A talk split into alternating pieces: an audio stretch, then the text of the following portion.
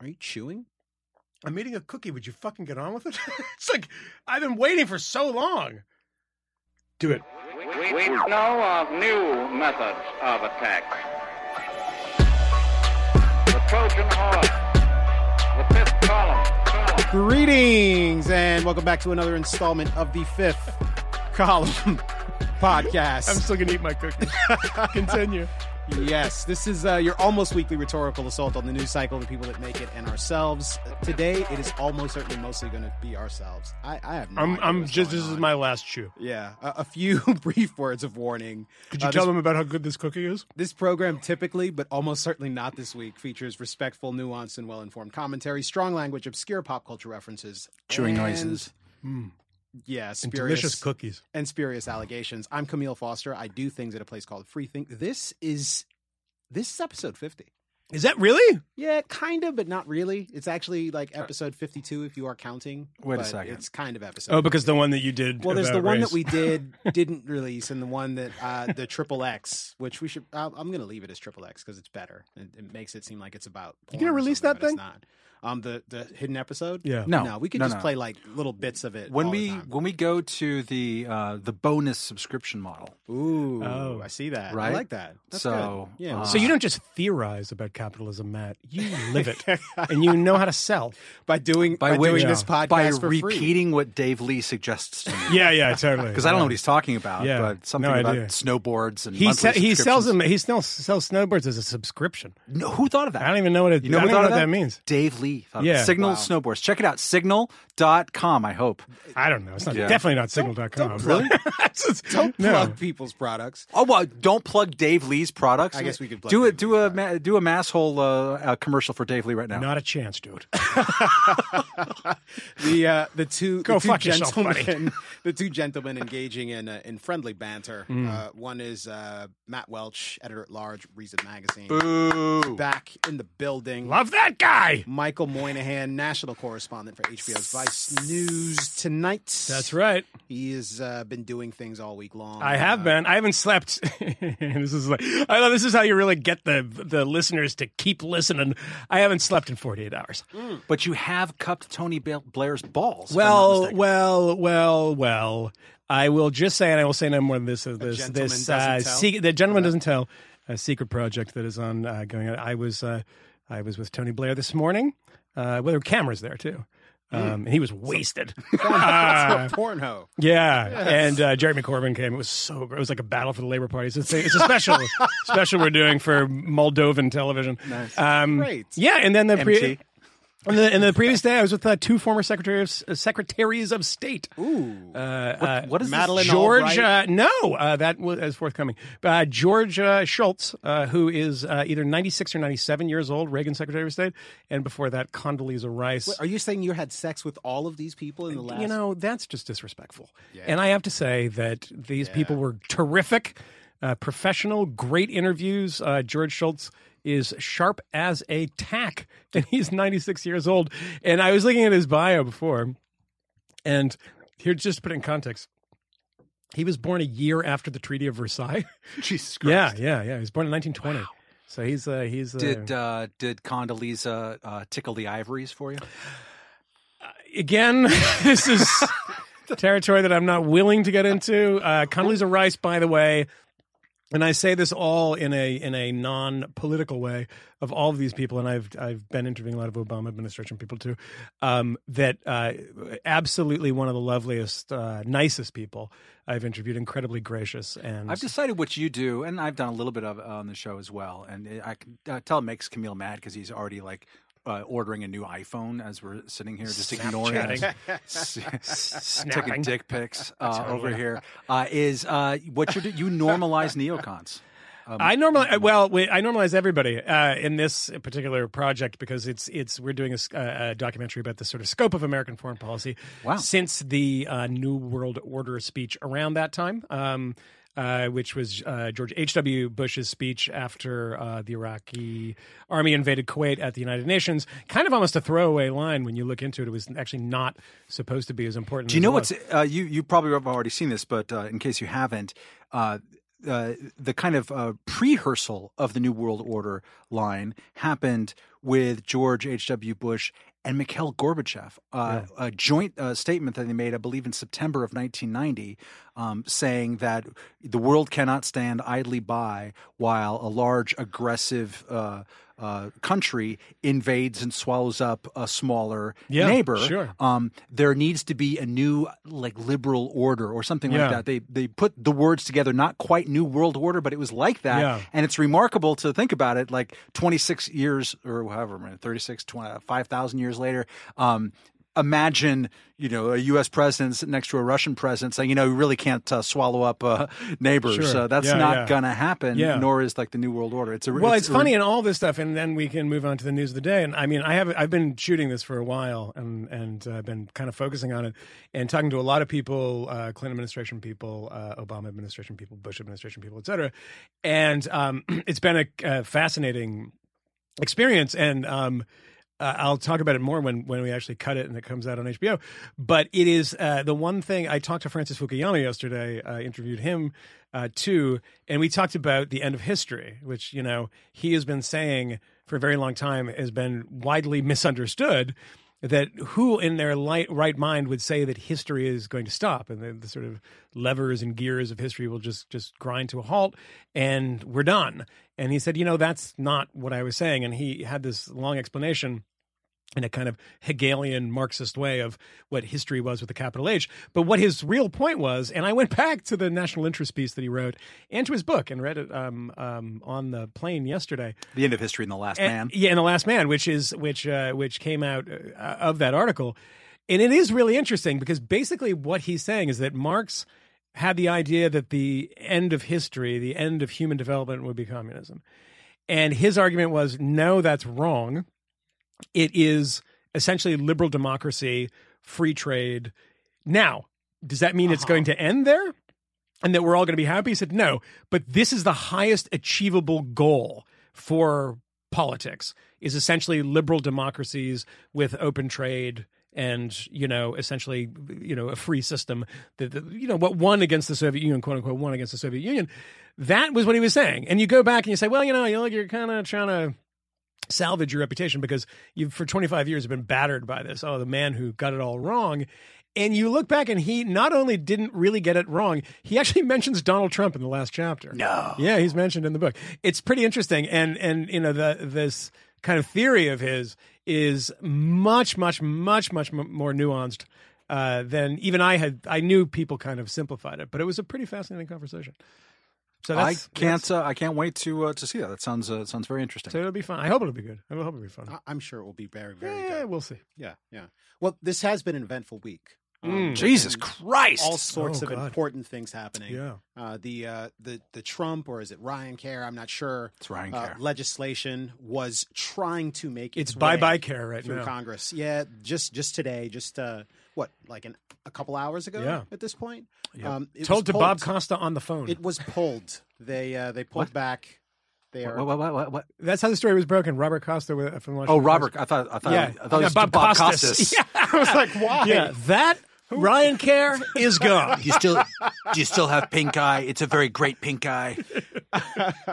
so there's there's that. Uh, we we began the week with uh, with congressional testimony related to the uh, wiretapping allegations at Trump Tower, which is it's still five months ago. ongoing. It's not five months ago. We'll get into that. Um, there was a terror attack in the UK. Uh, this is uh, important and urgent. Uh, Mm-hmm. We did have uh, an arrest in the synagogue bombing situation that was going on. Actually, it was just Bit underreported that. Yeah. Uh, it has been underreported. Yeah, that, that, that, you But know, in the it's con thing, are we should get back to too. on. Yeah, the 'cause that con was story as well. That was underreported too. The the second act of that. Yeah, so there's there's Let's- all all sorts of important stuff happening. But but look, I would like to start with the most important story of the last seven days or so. For once, Donna Brazile. Yeah.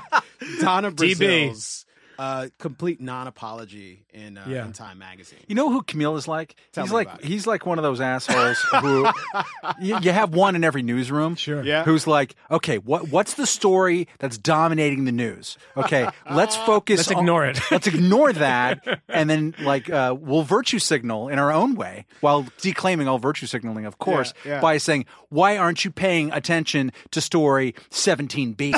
Yeah.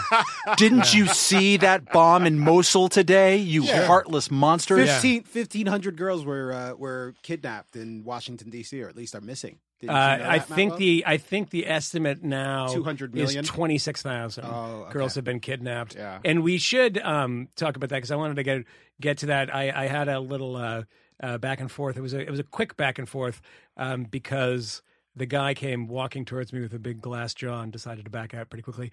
Dean Obladi Oblada, Oh. uh, Obeidallah, the uh, the quote unquote comedian Hmm. uh, who has a show on Sirius XM. I think you filled in for him. So I've, you uh, guest hosted, so you, I, you can rec- you can rec- recuse yourself.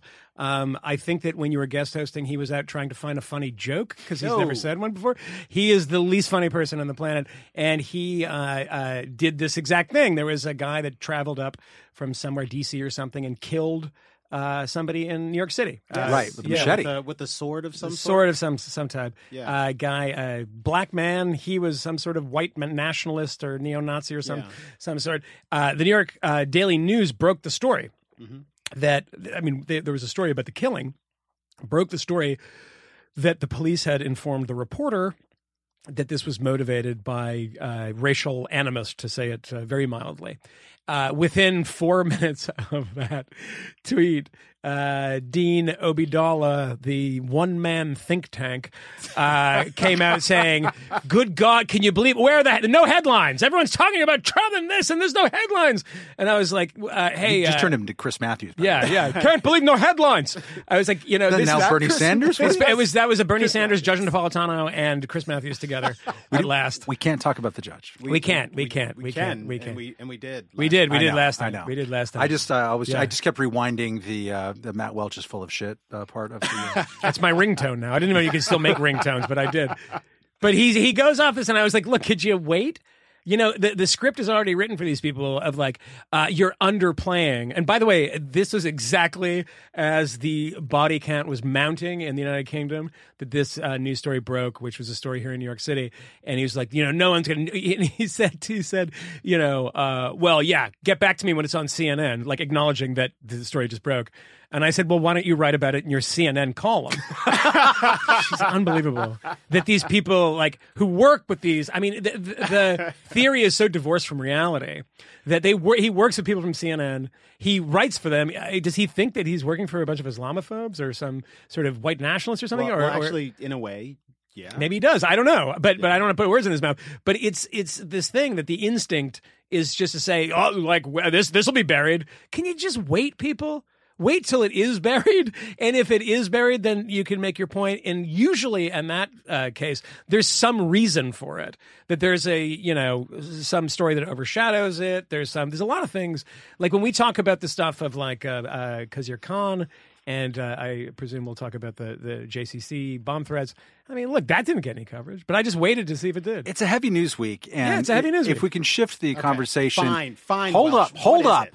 If we could shift the conversation to where it needs to be, which is about my life. Yeah. Um, Let me have some of this cookie while you do it. this this week, this Yeah. month, this this the, the, this this sixty four day presidency is a real shit time to be working on long term projects. And I know all three of us here do This it. true. So you, uh, Moynihan, I, I mean, you're sitting there, you're spooning with George Shultz, and that's just that's great.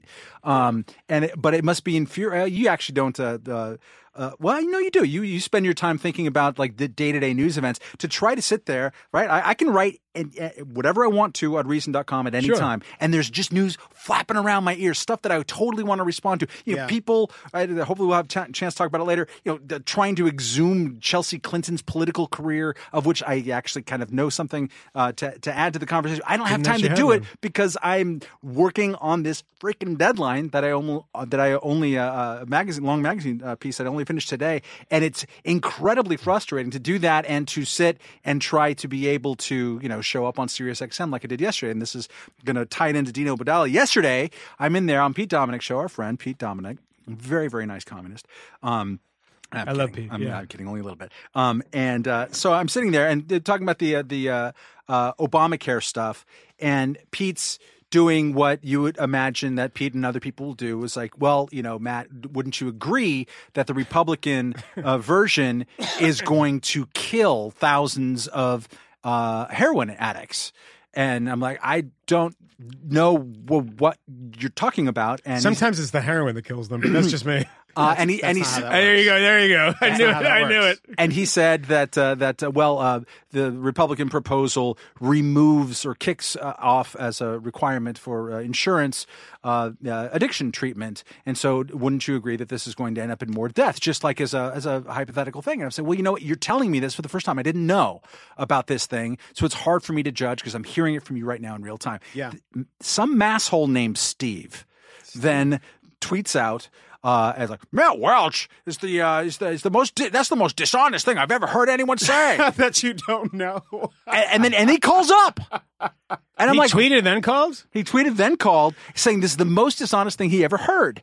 And, I tell you what, I I knew Whitey Bulger, and this is more dishonest than anything he ever fucking said. and he said, "You, sir, are supposed to be commentating on the news, and you pretend like you didn't know about this provision."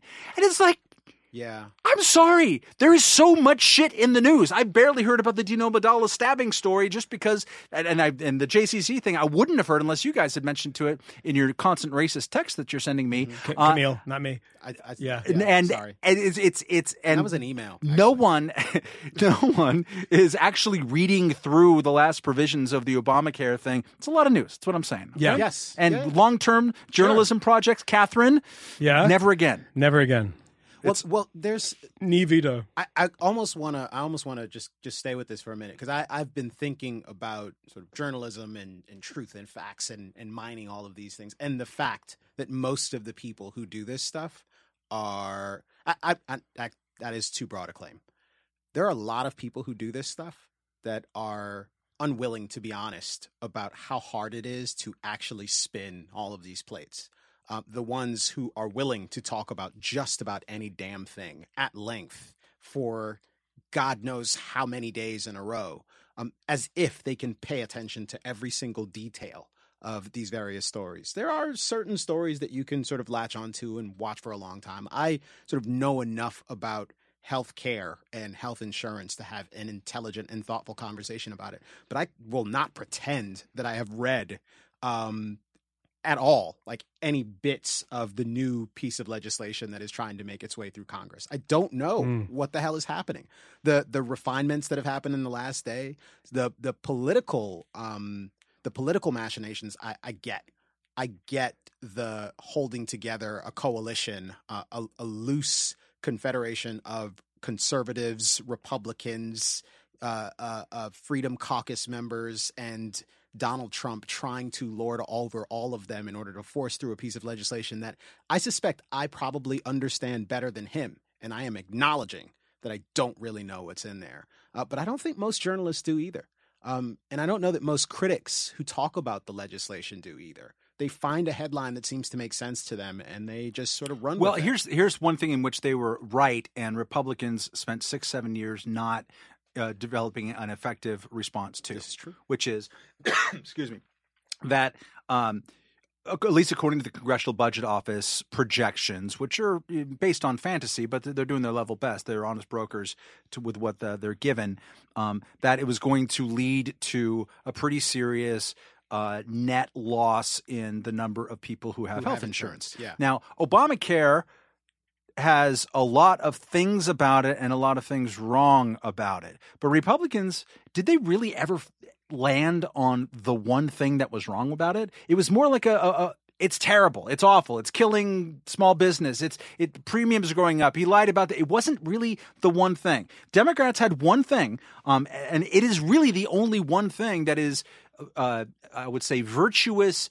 It, not virtuous, but let's say it addressed a real pr- a real problem in pre Obamacare health insurance in this in, in healthcare in the United States, which is that a lot of people who wanted insurance couldn't get it. That's a problem. That's a public policy problem. Why that problem exists Mm-hmm. is a separate question. It's an important one, but that's a thing. So if Republicans are going to attack this bill for six years, they need to have some idea about how to address the problem of the one thing that Obamacare can point to and say is something that that works better now than it did before.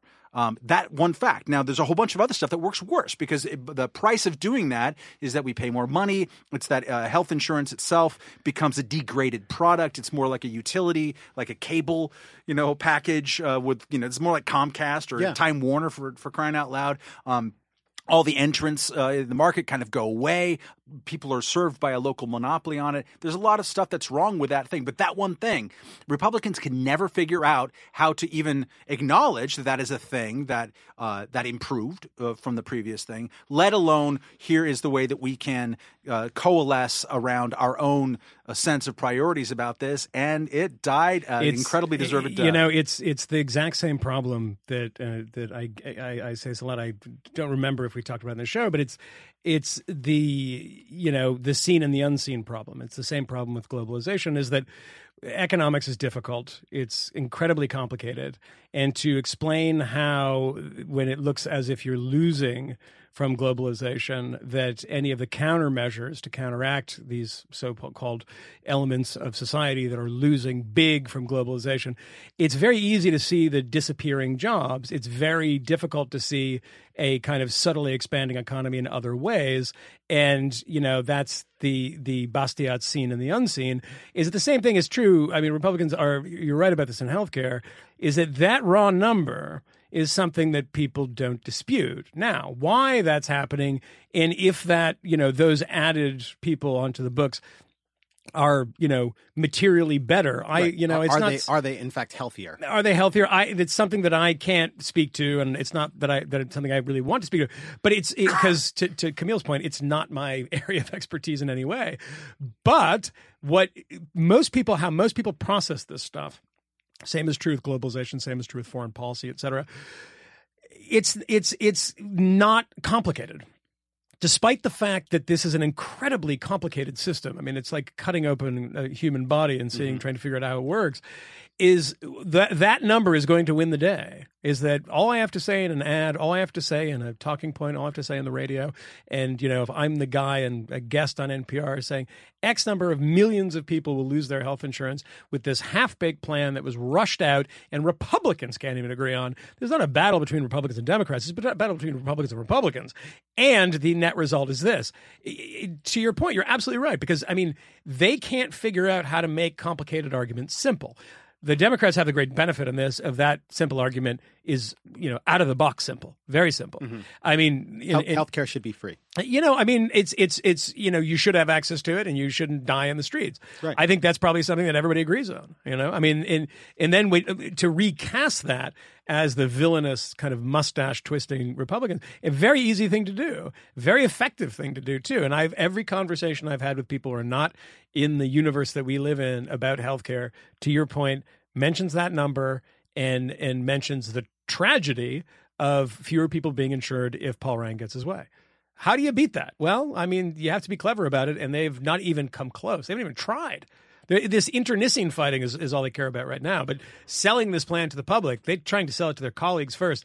But to the public, that looks like, God, you guys can't even figure this shit out on your own. Did you guys happen to watch uh, uh, Trump this afternoon? Camille, I think you both were traveling, right? I was I in a train. yeah. Yeah. Um, so uh, fascinating, and I encourage everyone listening if you haven't looked at it. This is uh, you know four or four thirty, so it's after it all went down, and he's taking some questions. He's sitting in the Oval Office. I mean, you remember Trump? Do you remember the Al Smith dinner in New York? Sure. We, I'm sure we talked about it on the show where you know he's sitting not, not far from Hillary Clinton. Back then, he was going to lose the election. Sure. Uh, he had just had some very contentious. Uh, he was his face was purple with rage, and like there was. I mean, it's supposed to be a le- you know lighthearted, uh, you know, poke your fun at yourself type of thing, and he was just fuming, furious, and pissed off. This uh, uh, afternoon's performance, on the other hand he seemed lighter.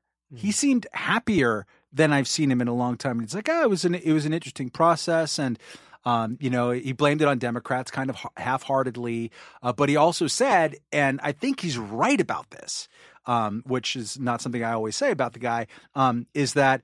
Well, so we're going to see. Obamacare is going to be with us. It's going to get worse. The problems with it are going to get worse because we're not addressing them now. And that, that's totally true. Everything about it. Peter Suderman wrote a great piece, and he always does, but uh, in the magazine, Reason Magazine, about two months ago, um, uh, right, uh, uh, uh, talking about how Democrats were beginning this right before the election, but it was published after how Democrats are abandoning uh, Obamacare increasingly, um, uh, just at a time when Republicans were kind of abandoning how to repeal it. And he just talks about the structural problems with it, the exchanges going away, all that. So Trump says, yeah, that's all going to happen. So I think that this will get better. He says, when Democrats come to me, when they realize that this plan, which they passed, uh, on a party line vote on their side that they've that they've they fought so much to defend, when they realize that it's imploding, which it's going to do, they're going to need to fix it, and so they're going to need to come to me, and then we'll talk then. Um, that's interesting, I think, because it's probably true on one hand, but it also suggests a couple of interesting things. One, we know that Donald Trump has in the past said that he admires the Canadian healthcare system, mm-hmm. that he mm-hmm. thinks everybody be, should be insured. The the promises that Trump made on the campaign trail and even as president have been much more expansive in terms of coverage and, and what that looks like than what the Ryan Care thing ever was. So he's got and he and he didn't go out and sell this to the American people. He just tried to browbeat legislators behind the scenes. He let Paul Ryan die. It goes to the theory that I've talked about here before, which is that the whole Trump, the rise of Trumpism in America is an extended humiliation, serial humiliation of Paul Ryan. Um, so uh, the question is, and it's a real open question: um, Does Trump from here, and he's he's you know getting rid of of uh, of Obamacare reboot and replacement right now? It's just it's he's this is the law. We're going to have it for a while. However. They will address it again at some point.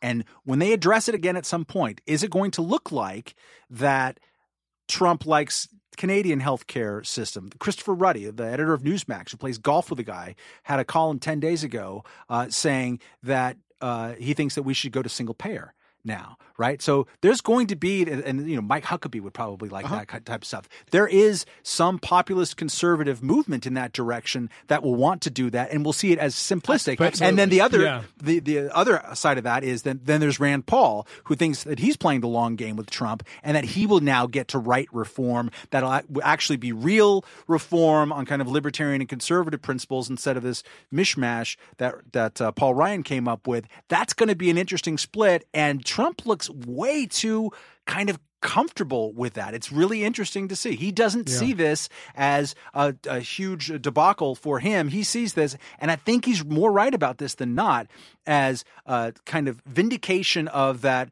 Paul Ryan in particular and Republicans in Washington are worthless. They don't know what to do. I mean, you remember the 2010 midterms and the beginning of the Tea Party movement. And the fact that was pretty obvious at the time and, and soon thereafter that I don't think that there was a pundit prognosticator anywhere who didn't say, you know, what happens with conservatives and conservative voters and the Tea Party voters in particular is they bring this new class of people in who are promising X, Y, and Z, and nothing happens, and they get incredibly uh, dispirited and frustrated with the process. And ultimately, that argument has in a little uh, appended uh, bit about Donald Trump, and you end up with somebody like Donald Trump. Um, the the thing that no one ever talks about with that is that Donald Trump is, of course, himself not immune from this. When we have had a lot of fun talking about the shift in the Republican Party towards a sort of more populist conservatism, a kind of unconservative Front National European, quote unquote, uh, far right, where the economic uh, sort of backbone of it is is essentially uh, American liberalism, right? So we've talked about this, you know, ad infinitum. And now we're seeing the two big things that have happened, the two big policy pushes, the, the executive order and then healthcare go down so far. One partially in flames, the other one totally in flames. Mm-hmm.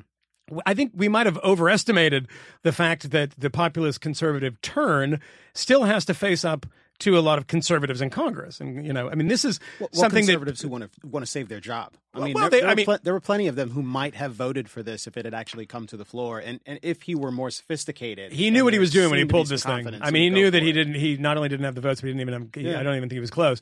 But so we've talked about this. So this is the turn, the turn towards Trumpism.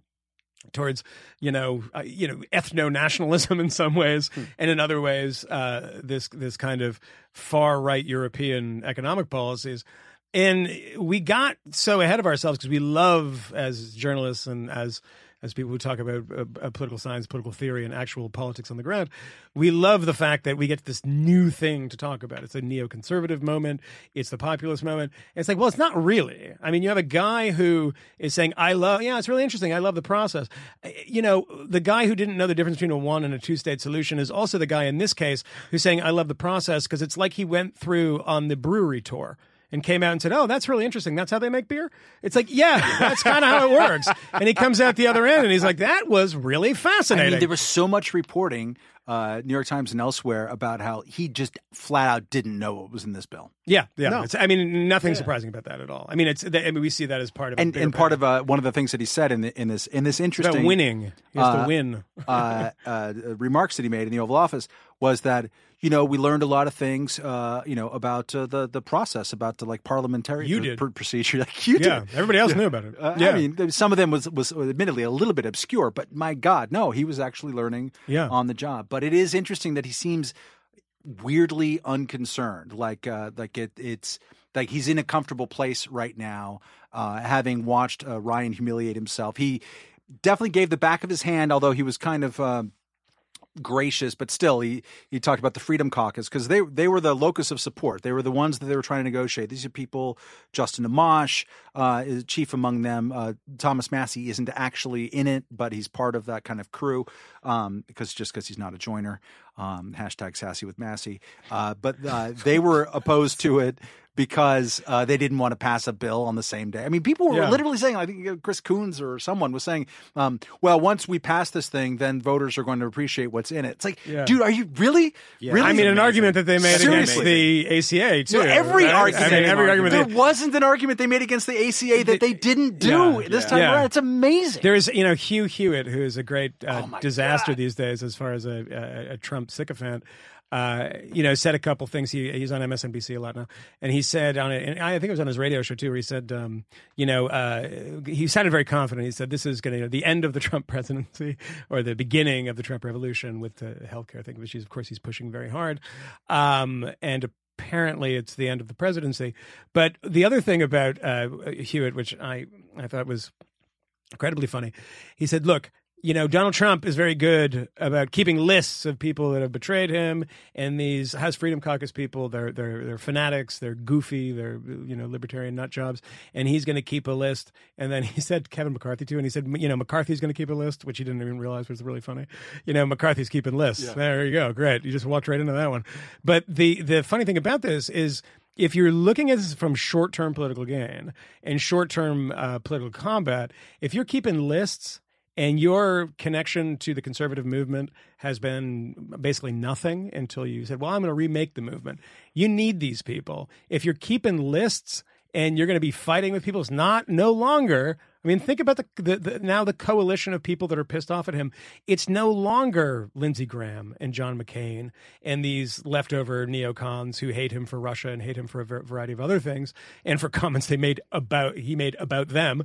Uh, and now, I mean, you have the the sort of Freedom Caucus, the you know real legitimate Tea Party types who can't Rand stand. Paul also, who's getting a now let's grief. start collecting all these people and say Donald Trump is going to start realizing that when he could walk through the primaries, sticking up his middle finger at everybody and being the toughest guy in the room, and then going on. Um, television and making fun of Ted Cruz and berating him and berating his wife and saying he's weak and you know you know, lame Marco and the rest of it.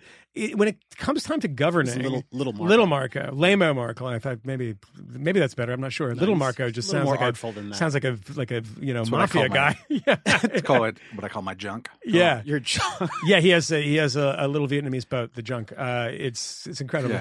Um, I don't know what's going but that's on. that's what That's they fine. call boats. And forget. Yep. it. Uh, but yeah, no, I mean this when you start uh, accumulating and accruing enemies, and you go back to sort of 1981 and the, the sort of whiplash that Washington saw with the kind of Reagan Revolution, and you saw the first kind of uh, defection from from our favorite uh, head of. Uh, the Office of uh, Budget Management, uh, David Stockman. David Stockman, who went and wrote a book, an Atlantic cover story, and then a book, and that was considered the incredible betrayal. What was that called? Uh, it was called "Fuck All Y'all." I think it was. it, was uh, it was something like that. Doesn't sound right. then- Trapped, trapped in the cabinet. Tra- tra- uh, trapped in the cabinet. I think it was trapped in the cabinet. Yeah. Like Trapped in the closet. that. Uh, yeah, R. that Kelly. was- R. Kelly. yeah, uh, and then you have like you know Donald Regan has his book where he exposes Nancy Reagan as uh, uh, seeing uh, Gene Quigley, I think was the astrologer. Uh, you know th- these are spaced out over a very long period of time. It was a very cohesive like Reagan Revolution in those first four years. It was pretty and, and part of that revolution was Nothing like this. Reagan was actually popular among Yeah. the population, even at a Yeah. time that was what's like- Trump? Thirty eight percent now. Thirty six percent. around, around there. I mean, and, Yeah. and he's he's uh, he's lost quite a bit. No, the, the reporting today is that Steve Bannon is saying that he has a quote shit list of people who backed him, and Trump, even in his otherwise gracious remarks, said, you know, we learned a lot about loyalty. so sure. it's he. I think he has an ability right now. Um, if Democrats were uh, inclined to do this, and they're just absolutely not. But he has an ability to go and just sort of tack to the economic left and say who's going to do business with me right now. But the but the Democratic base is so inflamed against Trump. Yeah, I, I can't imagine that there's a way that you can do that. No, no. I mean, the, the fact that the Democrats right now are, are talking in, in all seriousness about filibustering Neil Gorsuch um, show, which they can't win because they have this. I think there's eight Democratic senators who said they'll vote for him. So they what they're going to do is they're going to pretend to try to filibuster against a guy they know is going to pass, so that they can placate a base who just wants them to say no. So like everybody is in this great game of make believe, um, but actually nothing once again. Who, by the way, happens. you know, and that's true, and it's and, and it's a very dangerous game because I mean, he's the kind of conservative Merrick Garland in the sense that he's the best that they're going to get out of uh, a Trump nomination. I mean, you know, during the hearings and the things that he said uh, before, and it seems that not only has he rebuked Trump, uh, Trump has taken a few shots at him, kind of obliquely, and I mean, you're already. It's like you know what, this is what you got. The guy is very, very bright. Um, you know, his background is impressive, and you know, liberal and conservative judges, is what you always uh, always hope for in a, situation like this, have very, very kind things to say about his ju- judicial philosophy and him from the bench. and part of what part of it. I don't know a lot about the guy, but I just see that. But part of his judicial ph- philosophy is standing up against an overweening executive branch, Yeah. like much more so uh, on at least on a couple of uh, on regulatory cases than Antonin Scalia was. So, like, if you want someone to cockblock Donald Trump, he's kind of your guy, right? Uh, and but Democrats can't think strategically; they uh, just will try to. I don't know if you guys watched the hearings at all. There were Yeah, yeah. there were them, uh, Actually, uh, so. occasionally uh, a Democrat would be okay, but uh, mostly it was Dick Durbin, you know, trying to cross-examine him and saying, "Sir, did you know that the person who advised you on your dissertation in Oxford in 1993 once said something about like European reproduction rates in 2009?" Um, and it, it's like, what? So this is this is all- it's as if you have this gigantic mountain of facts and possible things to get in, and you spend the whole time swimming through it, swimming through, looking for the transitive property of racism somewhere, and that's the only thing because you know that's what's going to inflame and excite your base, even though it has fuck all to do with Gorsuch himself, by all accounts, or his judicial philosophy or anything else. So You- Democrats, I are mean, not you in need, but you need place. what you need in a presidency is you need a level in with within the presidency, within the administration, you need a level of ideological coherence because basically what you get from the Doris Kearns Goodwin team of rivals thing is people Matt's pouring some Johnny Walker Black, um, and can you pour me some too, please? Um, um, you, that's fine. The team of rivals bit. I mean, Obama, like Bob Gates, was. wa- wa- I mean, he had two Republicans that were his, his uh, secretaries of defense, but they were all essentially under the same. They, there was a lot of disagreements there, but it is so different with this when you have a guy like Steve Bannon keeping lists and wanting to sort of tack to the Marine Le Pen, like far left, far right sort of axis where they meet. And then the other day you see, oh, uh, guess who's hanging out at uh, at uh, the White House? Old Walrus Face. Again? Yeah, yeah. Anybody out there in uh, TV land can uh, guess guess who that is? Maybe had something to do with the UN. Wanted to knock a few floors off it a few times. You've been on TV with them a little on, bit. go on YouTube and watch me go toe to toe with John Bolton over Yeah. George Orwell. Mm. A Yeah, well, fine, a fine moment. Mm. Oh, I will look that up. He misquoted Orwell back to me, or he didn't misquote, but like he he decontextualized Misunderstood, Orwell's yeah. Famous line because he came on. It was like the some anniversary of the Iraq War, and um, and he came on and he's like, "I'm just shocked to see you libertarians."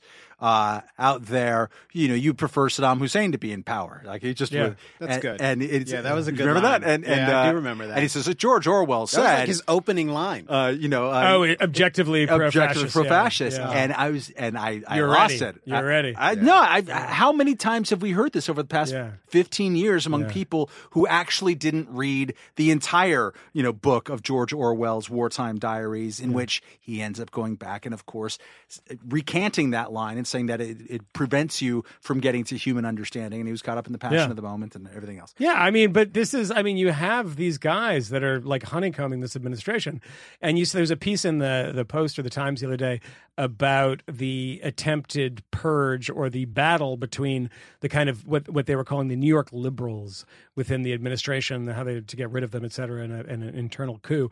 And it's like, let me tell you something: you're not getting rid of his daughter.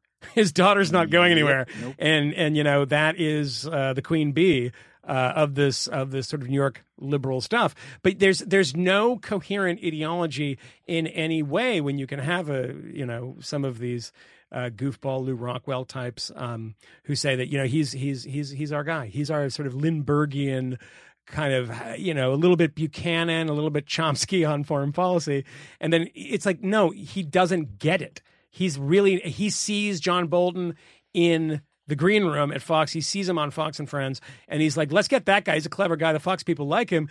And he doesn't understand even the most basic nuances of foreign policy. He's escalated the wars in Yemen, in uh, and talking about it in Afghanistan and against ISIS. He's escalated all and of them. And potentially in Mosul, Uh-huh, in some of the uh, largest civilian casualties in a, a strike Just happened by- today. Uh, happened today. M- I, I mean, it's upwards on of page 200. We don't- seventeen B, man. And why aren't you people Yeah, talking about it? not- yeah. So, like, speaking of this, it's, uh, uh, been plastered all over the New York Times. Speaking of the the things that not pe- people aren't talking about, so what happened in some of these stories that we've talked about previously here? Um, Oh, and I haven't been paying attention because I've been I've been working unlike you people, traveling all over the place. um, uh, what happened with the JCC thing? What was that? So the JCC thing, we have um, we talked about this before, and we and we were uh, careful about this when we said the guy uh, who used to work for the Intercept, who's a fabulist and a, obviously has some sort of mental illness, had called in some threats to uh, some anti-Semitic threats. Yeah, and I think even even when they arrested him, we knew it was only like a couple of places Yeah. that he had actually called over a few days. Yeah, and I think it was Camille actually who said that. It was like, well, you know, there's all the other ones too, and I think I made a uh, a very bold and predictable prediction that these probably were a hoax too. It turns out that the person that they arrested for, uh, uh, I think, a majority, if not all, of the other ones, uh, is Israeli. Yeah, yeah. So, uh, an 18, 18 year old kid Yeah. uh, in Israel um, who was making these calls all over the world uh, via his computer uh, and playing a recorded message that threatened to blow up various pla- various we- synagogues. Do we have a motive? uh, no, no, I don't. I don't know that we do yet. I haven't heard it. no, I suspect. Do you care to make some anti-Semitic speculation? No, I Camille? don't. I don't. But uh, look, you know, you know who was really right here. Not even you know little who bit. was really right. It was the rambling answer that Donald Trump. Gave, Oh yeah, he says this is a which- false flag. which had actually He actually screwed- said that. Yeah, He he's- totally did. He did. totally yeah, did. and everyone's Yeah. making fun of him, and I think I probably They weren't even fun of him, making too. fun of him. What Yeah. they were suggesting was he's an anti-Semite. Can you believe that he is blaming? He's blaming them Yeah, for Yeah. these calls. yeah, Granted, Bro- I'm, I'm, bro- broken clock. But I'm yeah. being I'm being ridiculous here. yeah. But he was right. Yeah, yeah, that's a broken clock kind of thing. Yeah, Um, yeah. But but no, I mean, what, what it's like when the guy from the Maoist International Movement was like, "Dude, I was right about the Iraq War. I opposed it." I was like, "Yeah, Yeah. not really. I mean, sure, I guess, but not really." Do you remember Mim notes? yeah. Oh shit. Yeah. yeah Bob Avakian. I got yeah. some uh, copies. Yeah. but it's but Mim it's funny. I mean, from from back on like uh, the Mim notes. the end at the end of February, CNN wrote this story about it, and it's a hundred uh, a hundred bomb threats like Yeah. across the country, Yeah. wave of bomb threats uh, in America. It's it's the sort of article that is clearly written with the expectation of saying, "Oh, Donald Trump has stoked all of the, the deepest racist sentiments in America." and people demanded that he, uh, That he apologize apologize. for it, and then Yeah. when he wasn't apologizing for it, that was proof Not that he was dog enough. whistling. Yeah, yeah, yeah. By, by the way, because we talked about this before, is that a, a moratorium, a total moratorium, and this will never happen because they love these stories so much because they fit the narrative on stories about bomb threats. The only people who call in bomb threats are Irish terrorists. They're like, "Get out of there! It's fucking gonna blow, Do matey." they, do they still do it? uh, yeah, yeah. I, I real IRA, I those the- guys. yeah, But also the people who call in bomb threats are uh, teenagers who want to get out of school. That too. They're never real bombs unless it's Irish people doing it. I think maybe ETA used to do it too, but it was always the bomb threat, and of course the famous one in Omagh, in nineteen, uh, I guess it was ninety eight, and they called the bomb threat into the wrong place and, and sent everyone towards the bomb, and nobody really, I guess nobody really knows if that was deliberate or not. But the bomb threat calling in, I'm going to blow something up. The terrorists that we know these days, whether it's Timothy McVeigh style or if it's you know Al Qaeda style, do not call in threats. They blow things up. People who call in threats are people trying to get in your newspaper. You know that list. Um, that I think it's uh, uh, what's the media show on NPR? Um, Wait, wait, don't tell me. no, God, wait, wait, please kill me. Oh, it's like what comedian? What happens to comedians that are unfunny? They go into that show. they adapted, by the way. Wait, wait, don't tell me for the uh, you know the uh, the anti For, uh, uh, Trump like save NPR from Trump. oh, uh, thing. God, I should- they should do that. I think it was wait, wait, don't kill me, and uh, like uh, like uh, we Oh. need to save. Uh, They should have done that at Guantanamo instead of playing Metallica songs. They'd have like Khalid Sheikh Mohammed on that show to be like, "Dude, I give up. I renounce my beliefs." But no, the media show uh, on um, with Brooke Gladstone on NPR. Yeah, it's in uh, WGBH. Yeah, they uh, it's on the media. On, the media. They have a thing that I see in a lot of journalists' desks of like, you know, if it's a breaking news situation, here are the ten things to remember. You know, the the preachy stuff, and it's like there's one. There's I mean, some of them are true. Like if there's a second shooter, there usually is never a second shooter. That's always that's actually always true. That's And- actually been true in a lot. Of Yeah, it's almost the, always the case that there isn't a second shooter. Except in uh, JFK assassination. Oh God. Oh God, I'm sorry. We, our microphone just got ta- taken over by Roger Stone. Um, uh, he's getting over his polonium and pi- piping in. But no, it's like the bomb My threat dude is. Dude looks like the Babadook. Yeah. Did you guys see that? Did you guys see that tweet storm? What? Oh, because you you've been traveling too much. You saw the the best single tweet uh, Twitter thread in history. Some rando uh, who's probably famous, and I just don't recognize the name, uh, had a picture of uh, Roger Stone uh, uh, at the uh, inaugural uh, inauguration, and he's wearing a top hat that goes about uh, Yeah. uh, half a foot up. yeah, it looks like And- Mr. Peanut. it, yeah, and, and it starts off with my dude looks like the Babadook, and I don't even know what that's a reference to, but Yeah. other people do. And then it just goes on about 500 different similarly worded things about what he looks like in this, pic- and it's the funniest thing ever. And I Did, know. did he respond? He usually responds to everything. uh, no, I think in this case he didn't because he was too busy being accused. I think on the Senate floor of being a Russian spy. Yeah, So I a- mean, and this is something that Democrats and people in the media, and we've all been guilty of it, and I've mentioned on the show, and I want to mention it every time, is that we are all falling for Roger Stone's bullshit every fucking day. Roger Stone's Who's we? I, I, look, you. I mean, d- there is an assumption that Roger Stone is a big macher and a big player, and he has been cultivating this image for a very long time. He worked for Nixon. Yeah, sure. He was like 21. He was not. I mean, he's not like you know Egil Bud Krogh or something or H.R. Haldeman. The guy's background, he's a hatchet man, and his uh, he was fired from the Trump campaign. I mean, remember this about him. This is the plausible deniability that they have on some of this Russia stuff with associates. Paul Manafort and Roger Stone were fired. Now, what is the circumstances of that? Doesn't make a difference. It doesn't matter what's true or what's not true. We're nobody cares what's true anymore. It means that if they are the people, the associates they're talking about who have been caught on you know wiretaps or whatever, they can just say, "Look, we fired those guys." And, and Sean Spicer actually hit back on this and said, "You see, you know, CNN, you talk about associates. What does that mean? When? What's the time frame?" And he had a point. Like, what is that? wh- What is an associate? I mean, who? Like your friends? He talks to to Donald Trump. How often does Roger Stone talk to Donald Trump? Has he visited the White House? As far as I know, no. Once, once uh, to talk about pot. Okay, in so January. Which, yeah, which is obviously, I mean, that is the great Putin plan. yeah. I mean, look, to get every every American stoned, legalize pot in the United States, and destroy it from within. Dude, that might reefer be madness. That might be the only thing to make me uh, go uh, anti like anti Vladimir Ruski. Putin? Yeah, I'm not, I'm never gonna like Vladimir Putin. you're right. That's good.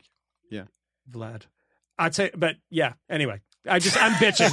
So the If that was what JC, we're supposed to do. JCC's a hoax. Uh, what happened? JCC what, is a what hoax. happened to uh, Kizzy Khan?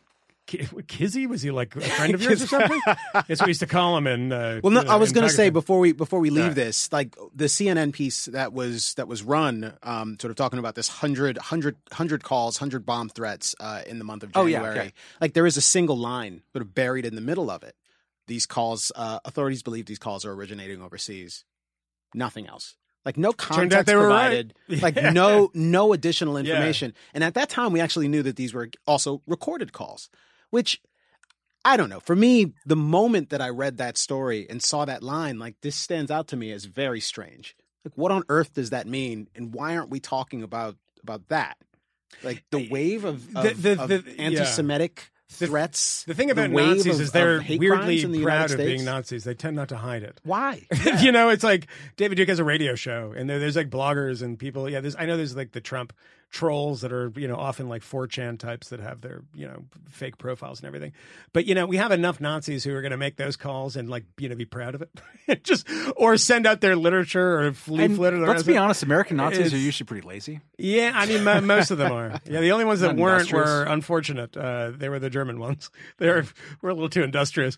But yeah, the, the Khizr Khan, on the other hand, um, it was a it was a listener of the show um, who uh, uh, tweets at me once in a while and often has a lot of good stuff. And he he picked up something on some NPR affiliate.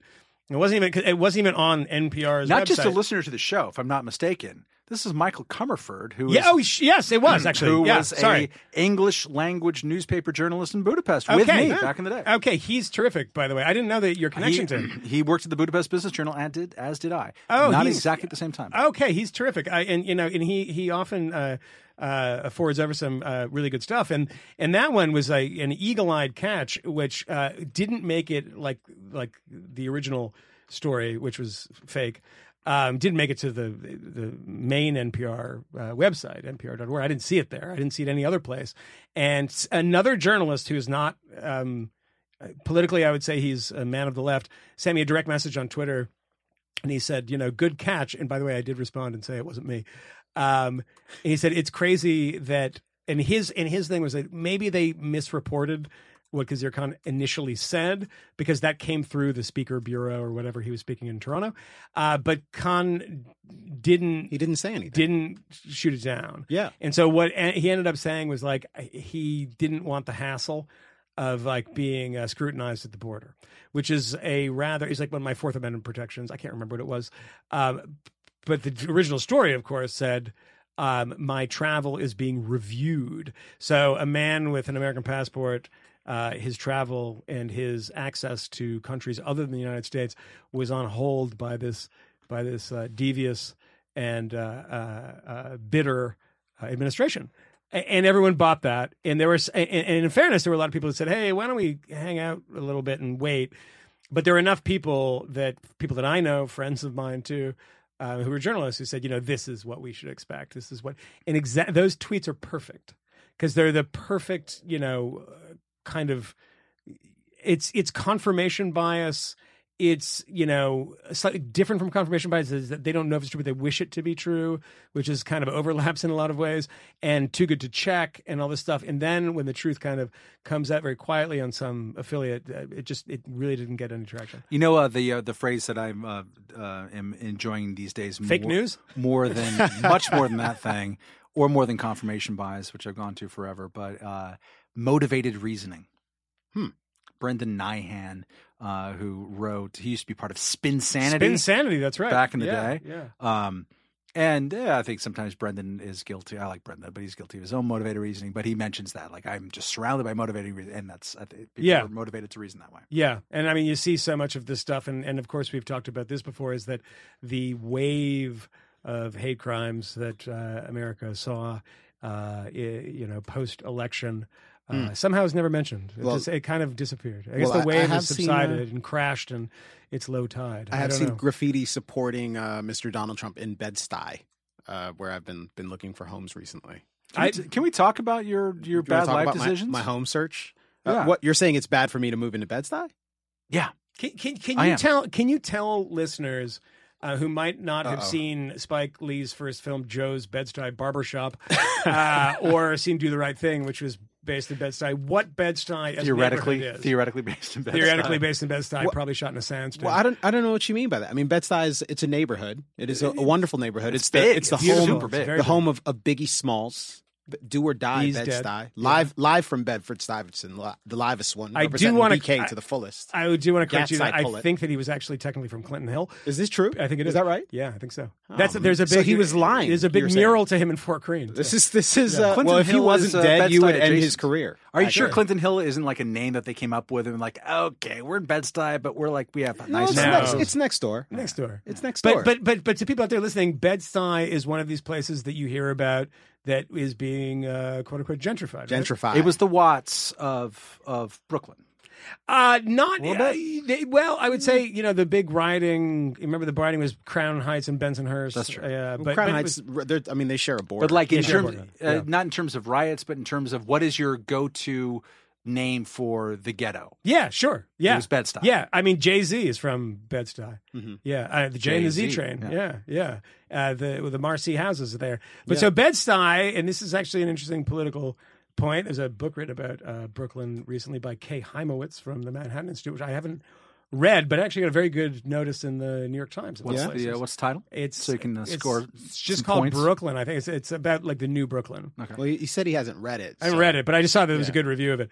Um, I'll, You can't get, you I, I'll get pick it up. for books you haven't read. No, No, you can't. No, it's just officially- mentioning If you them. cite the title, uh, Yeah, I yeah, don't- it's- no, I those don't are the rules. so. Well, someone, We're someone, really getting off the decide. rails here. But go ahead. Go ahead. Sorry. No, I wanted to ask you, like Bed Stuy, you're thinking of moving there. Yeah. And let's talk a little bit to, about to gentrify it, to help to gentrify. it. gentrify it, but Yeah. but but you uh, is a very nice place that has a price tag on it that we won't mention. No, we don't have to talk Um, about that. uh, you put a bid on it, It and still- it still the gives me chills. Real estate agent.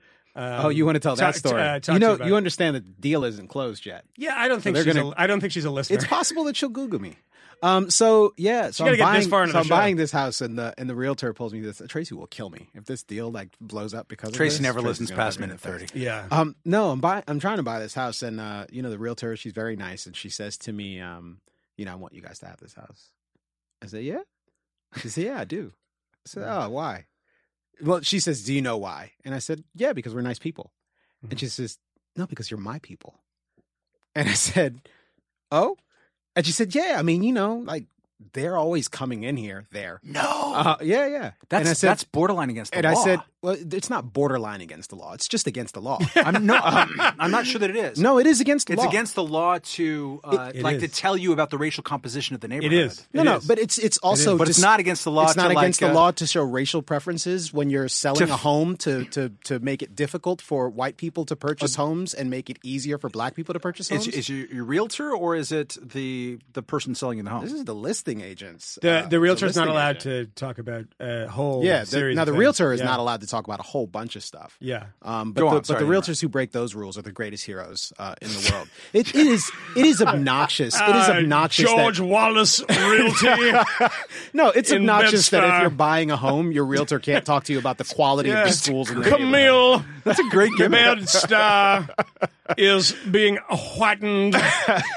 well, that's that's just it. So so that is. I mean, that's the thing. Um, what did I say in response to that? Initially, I started So wait to a second. say, So how- Don't no. fucking blow the deal. hold on, hold on a second. Hold on a second. "No, so, we might be blowing it now." so your Did you, co- realtor, did you code switch? Uh, no, no, I didn't close. your it. realtor said you're one of my people, Yeah, yeah. indicating to you. I said, "Huh." I, am I'm assuming is this the wrong assumption hmm that realtors share the same kind of physical characteristic as yourself? Yeah, yeah, we were of a similar hue. Okay. I think Yeah. hue is the word that I would use.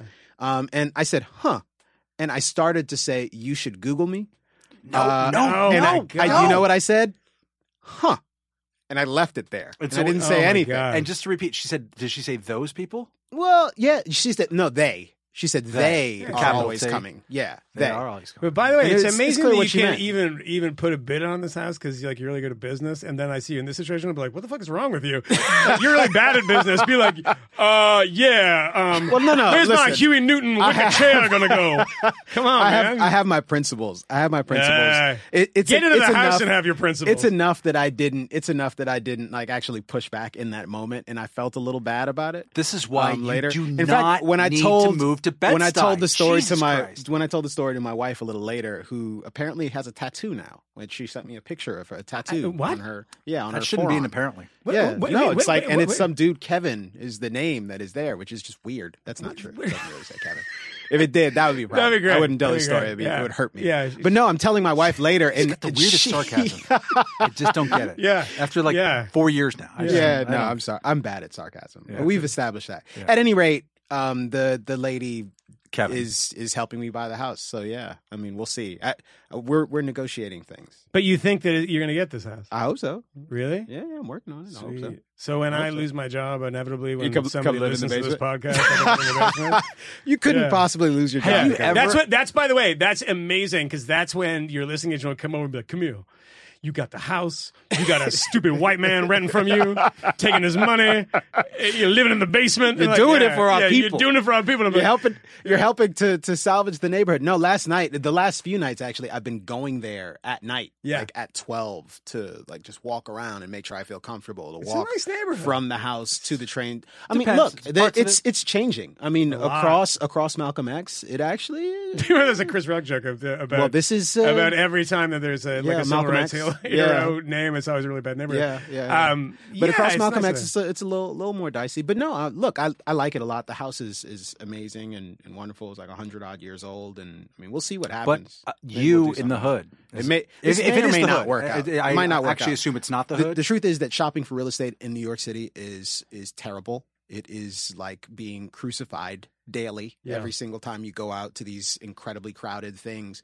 Um, and the the price of real estate in New York City is terrible and abysmal as well. And it is almost certainly in part a consequence of just this insane regulatory framework that is actually supposed to keep housing affordable and instead like causes the rental units to be like these dangerous, uncared for places where people sort of stay forever, Mm. where housing that is on the market can't actually be sold because it has this biz- these bizarre um, regulations associated with it. We are right now like trying to navigate certification madness where the property is in fact zoned as a single family home, um, but is being taxed as a two family home. And there are certificates related to work that was done in the house that may or may not have been sanctioned by the state in 1985 under a previous owner. And the real question is whether or not, if we purchase and acquire the home, we will be responsible for paying the fees that might be charged in the event that someone comes in to inspect, which they will because I'm going to have to do renovations in this house. They, uh, we, I know somebody, a friend who I won't mention by name, but her name um,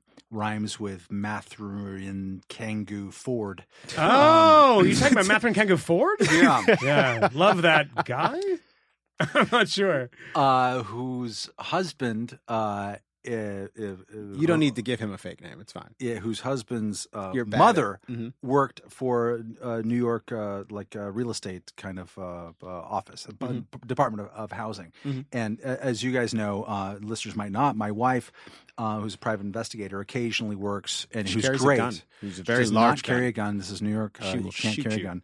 Um, but she's worked often in landlord tenant investigations uh, because uh, the, the laws, as you mentioned rightly, Camille, uh, in this uh, city and state are insane. I mean, there there are people, and this is not an exaggeration, who have three bedroom apartments in Greenwich Village and are paying three hundred dollars a month. Yeah. that would on the open market fetch seven thousand five hundred dollars. Seven I, there's a friend of mine Ten and uh, and uh, a friend of mine, and I think I might have told you about her before, a journalist whose uh, father. Uh, uh, rented an apartment in one of the toniest, nicest buildings Name rhymes with Melia Garber. No, please bleep that out. Uh, I can't give this stuff away. Uh, nicest uh, places in the, the Upper West Side. Uh, in that building uh, was Rosie O'Donnell, Dustin Hoffman, I think uh, the great Bob Balaban. And he has been renting that place since uh, rent control, and is very old. And I believe they could get, and I don't think it's an exaggeration, something around twenty to twenty five thousand dollars a month for it. And I believe he pays somewhere in the range of about eight hundred to thousand dollars. And I want listeners to understand that not Yeah. only do you get to pay that in- incredible like arbitrage thing, you can pass that down If to your significant other or your other- family or, member. or your family member has to live there for a the, year. the last 18 months of your life. or yeah, and like essentially what then happens is that the landlords it's a war of attrition. They they don't fix things for you. They basically uh, turn their backs to you in almost every way. That. But they also try to buy you out for $2 million if they can. they'll try to buy you out for two million dollars, and the and the, the the real estate market in New York is so crazy that you deal with it. You deal with all that stuff. And re- I mean, remember, I mean, rent, rent stabilization still exists here, but remember, rent control was tried in Cambridge, Massachusetts, New York City, Berkeley, California, Santa Monica. uh, Santa Monica, all places that are, you know, a, a, a sort of Pinochet like in their right wing tendencies. uh, and it failed in all places and they, they dumped it at all. And I don't know why people still uh, bring this up and, and, and agitate for it because people still do, especially in the city. Are, are they in fact agitating for it in the city? I guess. Yeah, I guess yeah. so. Yeah, yeah. Bill the rents de are too, Blasio- are too damn high. Yeah, uh, sure. Renstrom and, and, Uh-huh. and De Blasio uh, uh, has campaigned and acted on like we're going to give an, an additional fifty million dollars into the help out renters uh, with their legal defense fund funds. Yeah. and then it, on the other hand, we'll also say what we really need to do is to invest in more affordable housing, and Right. never once seeing the kind of cognitive dissonance Right. between we will restrict everything a landlord could possibly think about doing forever. Yeah. and you know what? We really need more affordable housing because these people. Well, these greedy. these new units, and keep this in mind if you if you come to uh, New York City, ladies and gentlemen, if you don't live here already, you will see, especially in Brooklyn, a lot of high rise buildings, brand new, beautiful, nicely appointed doorman buildings, and they're you know eighty floors high in places like Prospect Heights, which never had much of anything. And in those new units, there is essentially a lottery for affordable housing Right. units in them Yeah, yeah. that you know they'll they'll be like you know your neighbor will pay forty eight thousand dollars a month and you pay like fifteen hundred if you meet a, a series. It's uh, generally not. requirements. It's it's not your neighbor though. They they'll have like different floors in Yeah. certain cases. Yeah. And they'll even have Different different, entrances. entrances. Yeah, I remember that in the same building. Yeah, which yeah. is incredible. Yeah. like you get the you pay full rent. Yeah. you get to you get the the one with the doorman. It has the glass door. Everyone's outraged by You've that, but it's like, when you fly first class, you door. get to get board first. yeah. you get to turn Yeah. left. No, you're not paying. You're not pulling paying full freight. yeah, You're still in the building, Yeah. which is good. It's You're a not like there are heartless separate monster. beams and struts. this is all interesting policy talk, but sorry, uh, I'm sorry. For, you, you know what I found out by the way? Uh, What? the, you remember how like I've been sick for the last three months? Let's I talk about my personal life. Yeah, yeah. Uh, I and I couldn't hear very well. Oh, Yeah. no. I I've, I've had ear infections for the last three months. Didn't do anything about it. Just Do you know the that Monday. people that were sitting like, I don't know anything about Bed Stuy. Yeah. I don't know what they're talking about. Thank Uh, you know God. what? I'm just going to stick it out. They get through it, and Matt's like, you know, I've I've had some ear infections. I have old man. I've got some pustules. Uh, unbelievable. No, we're not gonna we're not gonna Uh, talk about your yeah, ear no. What, what, what. I'm what I wanted to talk about Matthew. is skirting. I'm going to just drop uh, uh, Jesse Jackson every time you bore me. I that was I Jesse don't Jackson. care about the ear infections.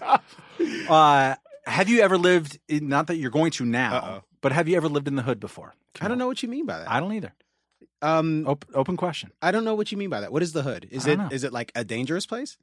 I want to know: Are you going to move into a neighborhood in which you're going to get into a lot of annoying Camille conversations with people that you find to be woke in a way that you that irritates you? I mean, I and live in inflames I live in the financial district in Manhattan, New York. All I all, I'm surrounded by woke people.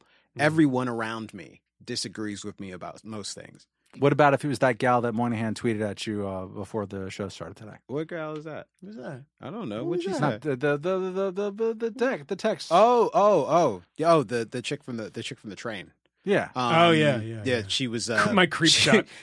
I took a Totally. picture of She- a she- girl on the train. Yeah, who- she had a she had a, a Black Panther button on. Yeah. and she was she was apparently lecturing people Yeah. on uh, on the uh, superstructure of racism and white supremacy in America and Yeah. uh, and lynching and I looked at her I was like, perhaps- I was like, motherfucker, I'm taking the train. I wish I was in an Uber right now, like packed into this thing. she was probably talking about Dana Schutz's uh, open casket. Uh, Although have you? Ah, so Uh, this is where we need to end up. boom, This is where we need to end up. Transition. Good transition because I did I'm that. sure you did that. Did you do that so I could segue it that way? No, but that was great. So I, That's I, I didn't know what you're talking about. It's awesome. I sent Camille a um, uh, petition that was gaining steam Hmm. online, and, and and this is very particular for the for for people out there that realize that this is not some one of those BuzzFeed stories that like oh my god we found like three like invalids on Twitter that said something, so therefore it's like a trend.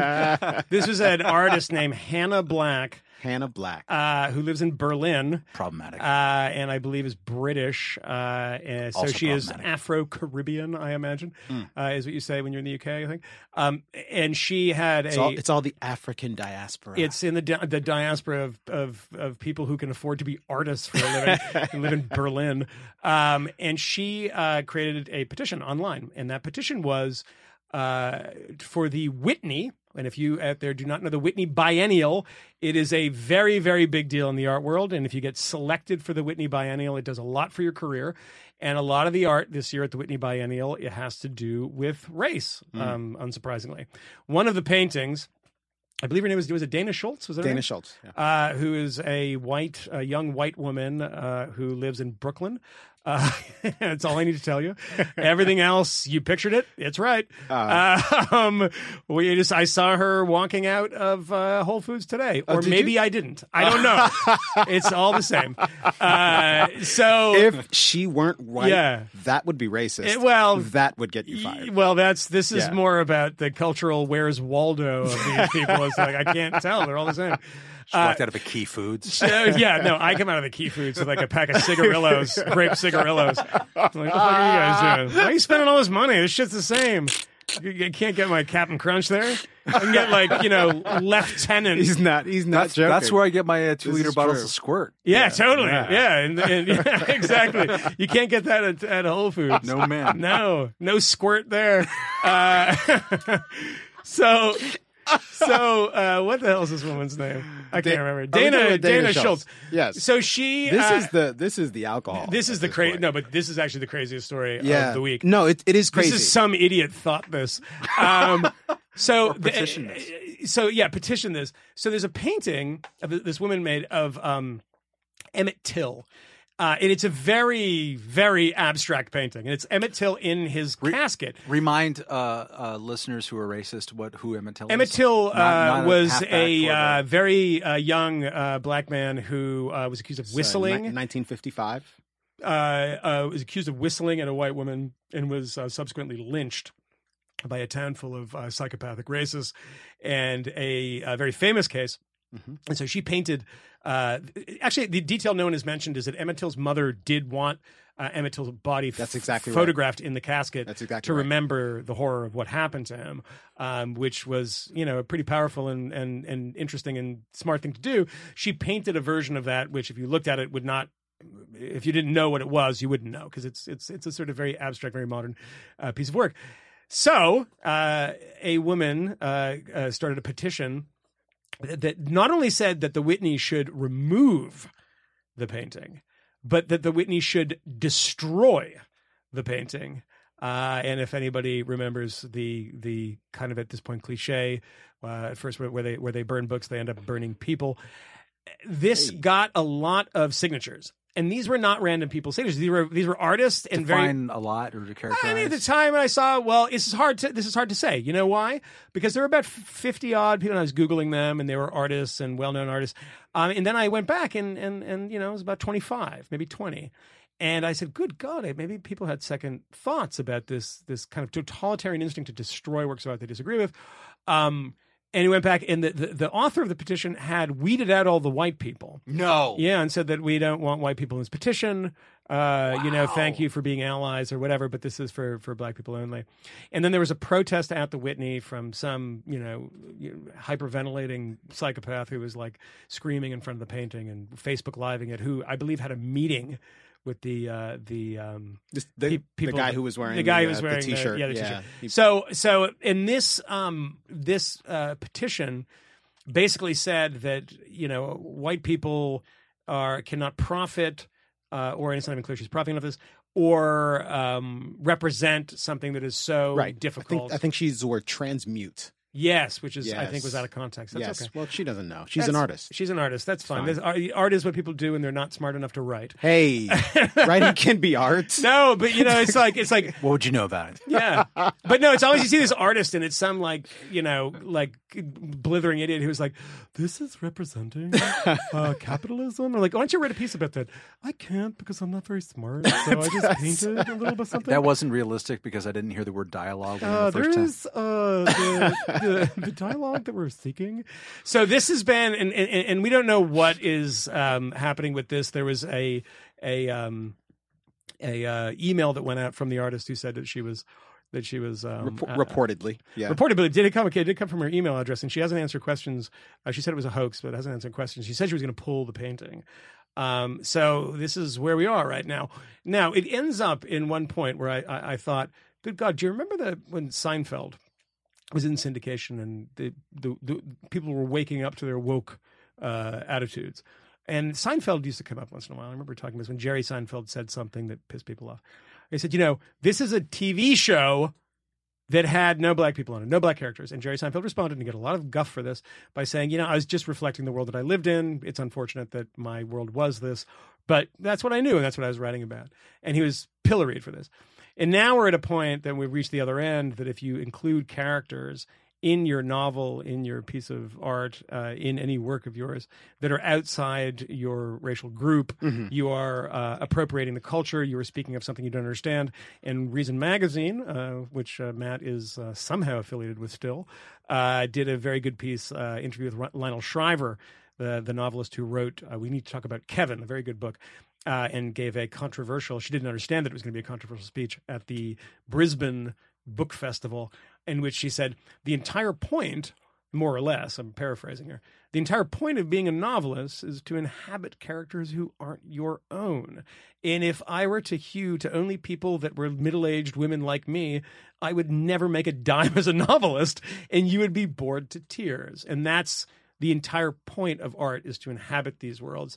And we're getting to a point now that that that um, that is not only frowned upon but the protest is not simply removal of a piece of work. It's uh, calling for the destruction of it. And that's not an overstatement. They called for the destruction of Uh-huh. the painting. Yeah, yeah. I it is it is I'm not a tolerant uh, person, maybe at heart, uh, or I am, and whatever. But um, if someone comes into my museum and says this is painting is objectionable because a person of the wrong hue was depicting some other person, and you really need to get that doesn't get you a meeting. no That you're saying you, that gets you an eviction. the, the, the- I mean, if you boil, because you're you're just about breaking it down to to its most sort of basic components, which is we want you to remove a painting and destroy it because of the race of the of the person who painted it. Yeah. which is crazy. And I think that when you when, I was thinking about this the other day and said, where did how did we get to this point? And I think that a lot of this starts with the cartoon crisis and uh, the Danish cartoons where.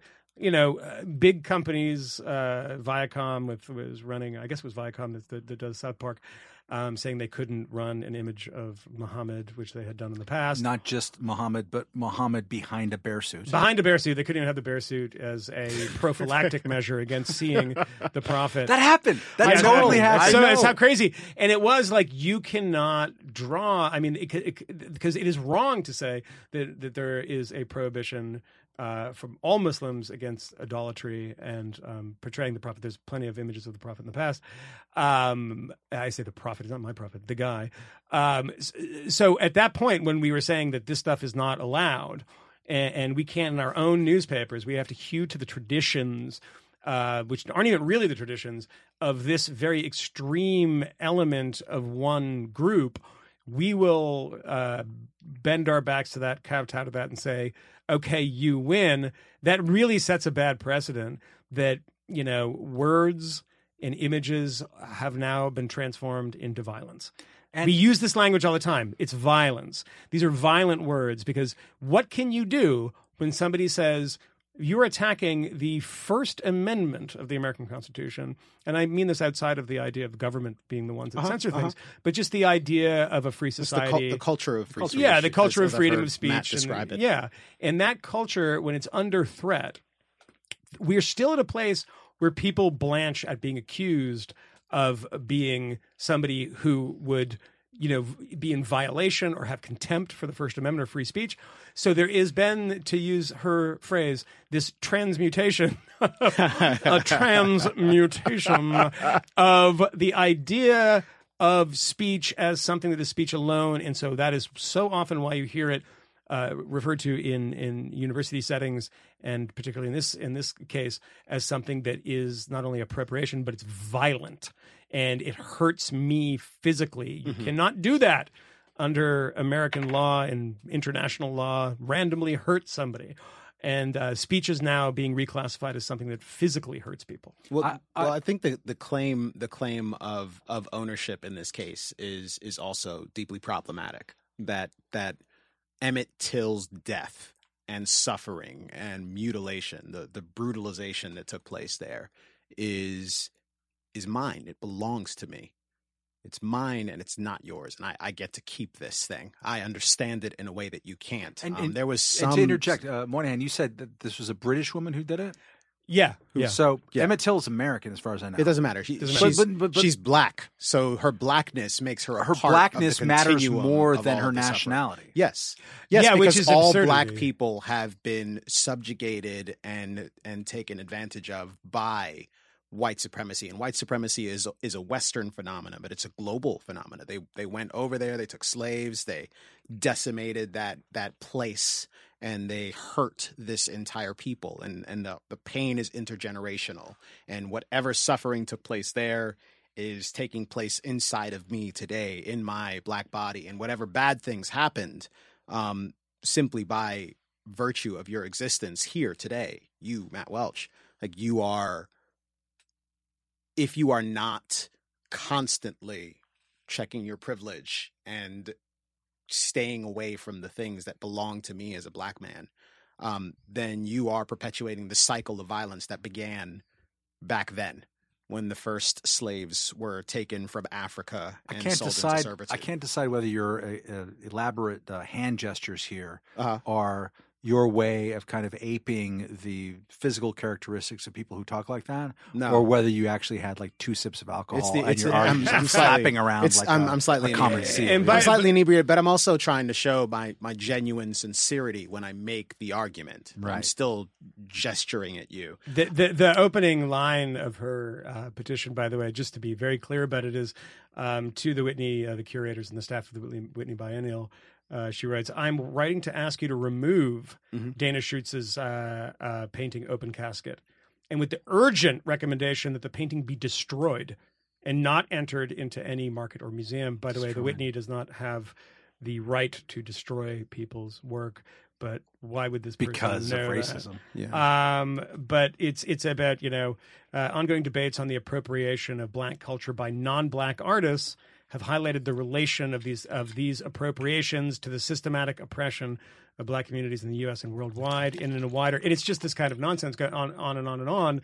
Uh, but but that th th th- what frightened me most about this was the enormous number, much like the the pen thing with Charlie Hebdo, of seemingly um, reasonable people that you would expect with a high level education in the same world. They're not; these are not people coming from the outside and saying, you know, like Piss Christ, uh, the Andre Serrano thing Uh-huh, that got uh-huh. that got uh, uh, NEA money, um, and it was all you know the Pat Robertsons of the world saying, Nas- National Endowment for the Arts. yeah, and it was basically saying you should destroy this. And one of the first counter arguments was that, like, you literally know nothing about art, and you are some kind of religious zealot, etc. And, and if I can interject, But these are actually th- artists. that happened like in 1988 or something. It did. It right? did. Uh, we have to keep going back to piss. Did you think the artists would be the ones doing it uh, thirty years later? Um, I mean, I mean that was an outside. I mean, I, I do remember. I do remember at uh, UC Santa Barbara when I went there. There was a there was a, uh, a kind of nascent, vigorous campaign or, or argument uh, on the left there, which is a bit, being a bit redundant, where. Feminist activists were tearing down St. Pauli girl posters from beer stores because Sure. they were objectifying, dehumanizing, and then they would take off their shirts, which is uh, fine. Yeah. Um, what? Yeah. Uh, and but you also, really, you really got the message of that protest. really see, sinking in. That's Yeah. not I, I mean, Uh, that's the whole point, right? Yeah, uh, but also Blue Velvet came out that year, and there was a really kind of a, a strong and interesting debate of like, uh, is this, is this great art? Is this actually super misogynist and terrible? And should we block it from being screened and these kind of things? And back then, it was pretty obvious among the people at the college newspaper that I worked for, like, yeah, let's have this debate, but ultimately free speech is going to win uh, because that's what we do here. Yeah, sure. But you could see the the beginnings of a stirring of like pornography equals violence back then. So maybe a little bit you could There see was- that maybe the was- artists yeah. would start to be assholes. Exactly. at There's the Cat, end of it. Catharine MacKinnon and Andrea Dworkin. Right, that was happening. That was just happening then. starting but it, they were so then. fringe at the time. But think about it too. Yeah. Like you- you're uh, younger than I am, uh, Moynihan, and, uh, and Camille. Fuck him. Um, he's probably millennials as far as we know. But yeah. like um, By, back by some then, standard. our hero lol.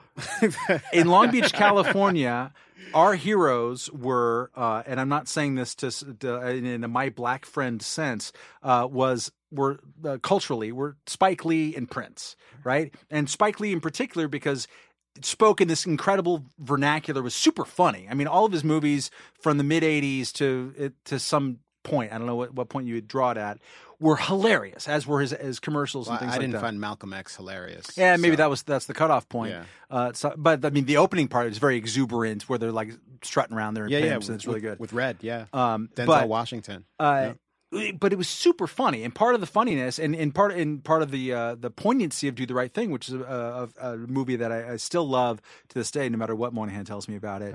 Um, is uh, I re- rewatched it recently. I, d- I just thought it was kind of meh. Yeah, Yeah, I, I, okay. I, I, hold on to it. But part of it, and, and Summer of Sam, which came out later, terrific movie. which is a really good movie. Yeah. Summer of Sam is a really affectionate, knowing, um, but also uh, complicated portrayal of like the guys from uh, not from Bensonhurst or he's from Queens. He's So, from, but the Italian guy, I think, is probably from Adrien. Brody Yeah, yeah. plays him, like plays the the, the complications of uh, kind of a early Italian American gutter punk from like 1977.